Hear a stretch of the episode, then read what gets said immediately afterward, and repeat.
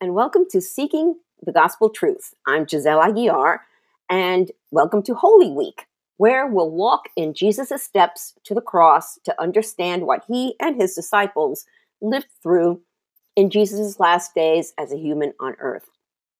If you're new to the podcast, you can listen to my personal testimony in the first three episodes.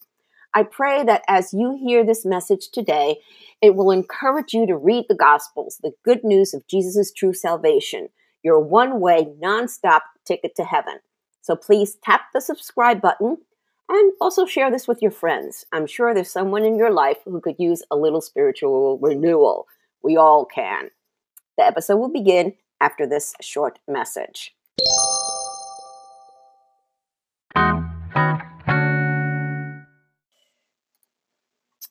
What would you think if your boss got on his or her knees and started polishing your shoes without warning? Okay, now that you've picked yourself off the floor from laughing hysterically at the thought, take this in. It really happened. Jesus did it.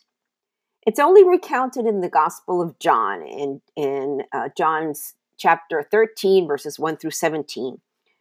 But the meaning of the humble task is immense. So they, the apostles with Jesus, were in the upper room, ready to celebrate the Passover meal when Jesus surprised his twelve apostles with his actions. First, he takes a towel and wraps it around his waist, much like a waiter would do, and like the servants of his day did. Then he takes a pitcher and a basin and starts washing the disciples' feet. Now, living in Phoenix, I could understand how dusty feet can get when one's wearing sandals. Imagine back then where there were no paved ro- roads or sidewalks um, and no cars or vehicles. Mostly everybody walked wherever they needed to go. The rich, you know, were, were carried on um, what they call litters, um, but most of, you know, the average everyday people just walked. And the feet were the dirtiest part of the body. So we read in John chapter thirteen, verses six through eleven, when, G- uh, when Jesus came to Simon Peter, Peter said to him, "Lord, are you going to wash my feet?" Jesus replied, "You don't understand now what I am doing, but someday you will." "No," Peter protested, "you will never, ever wash my feet." Jesus replied, "Unless I wash you, you won't belong to me." Simon Peter exclaimed, "Then wash my hands and head as well, Lord, not just my feet." And Jesus replied, "A person who has bathed all over does not need to wash except for the feet to be entirely clean. And you disciples are clean, but not all of you." For Jesus knew who would betray him.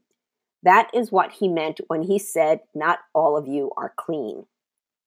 Now, why did Jesus wash their feet?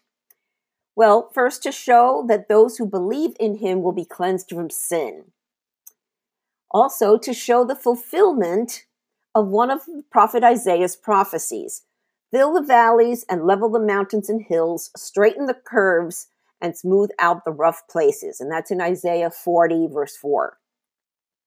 He also did it to reiterate what he taught in other occasions, um, like in Matthew twenty-three twelve, "But those who exalt themselves will be humbled, and those who humble themselves will be exalted.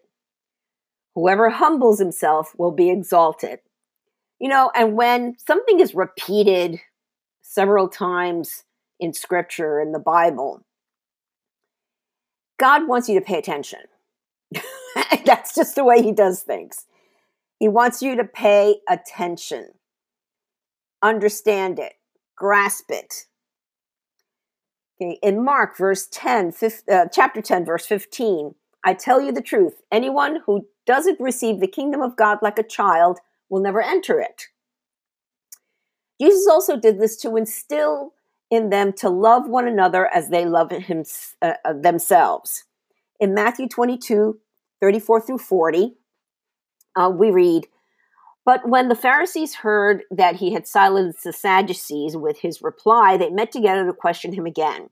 One of them, an expert in religious law, tried to trap him with this question: 'Teacher, which is the most important commandment in the law of Moses?' Jesus replied, "You must love the Lord your God with all your heart and all your soul and all your mind." This is the first and greatest commandment. A second is equally important. Love your neighbor as yourself. The entire law and all the demands of the prophets are based on these two commandments. Basically, God likes humility, and God hates pride and vanity and greed. And, oh, I can go on. In fact, I have a podcast that I did some time ago on the seven deadly sins, which includes pride.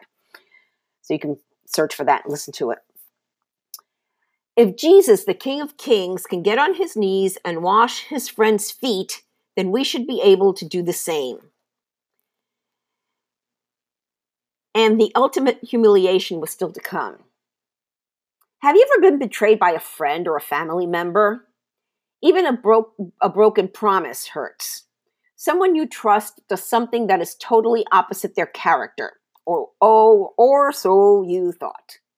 That's what happened to Jesus, and he knew what was going to happen. Judas Iscariot. Judas, the name in modern day is associated with a traitor. Judas was the disciples' treasurer. He carried the disciples' money bag, and he was greedy. And it's also rumored that he used to pocket some of the money himself. He sold Jesus out for thirty pieces of silver, and he went to the chief priests and asked them, "What are you willing to give me if I hand him over to you?" And that's found in Matthew chapter twenty-six, verses fourteen through sixteen. A note, the Gospel of John has Judas making the comment of the expensive perfume when Jesus was anointed in Bethany, also indicating that he used to help himself to what was put into the money bag. And that's in John chapter twelve, verses four through six. During the Last Supper, Jesus accuses Judas. And we read in Matthew twenty-six, verses twenty to twenty-five, "When it was evening, Jesus sat down at the table with the twelve. When they were eating, he said, 'I tell you the truth, one of you will betray me.' Greatly distressed, each one asked in turn, 'Am I the one, Lord?' He replied, 'One of you who has just eaten from this bowl with me will betray me, for the Son of Man must die, as the scriptures declared long ago. But how terrible it will be for the one who betrays him. It would be far better for that man if he had never been born.' Judas, the one who would betray him, also asked, 'Rabbi, am I the one?' And Jesus told him, 'You have said it.'" That's one of the toughest parts of Holy Week. Okay, so Luke, in uh, in his recounting of the Last Supper and Jesus' betrayal, explains how a leader should be a servant. Um, as he uh, count, uh, recounts the story, and Jesus is, uh, is talking. And this is in Luke chapter twenty-two, verses twenty-one to twenty-seven. "But here at this table, sitting among us, is a friend, is the man who will betray me. For it has been determined that the Son of Man must die. But what sorrow awaits the one who betrays him?" The disciples began to ask each other which of them would ever do such a thing. Then they began to argue among themselves about who would be the greatest among them. Jesus told them, "In this world, the kings and great men lord it over their people. Yet they are called friends of the people. But among you it will be different.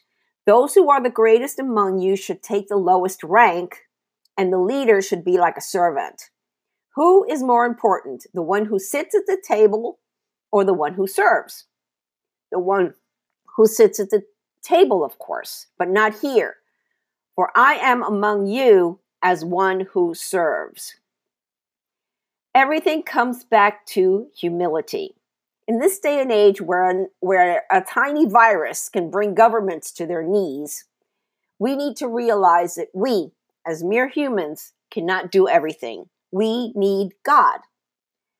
We need the God who loves us so much that he humbled himself as a man and took all our sins, past, present, and future, onto his shoulders and then to the cross.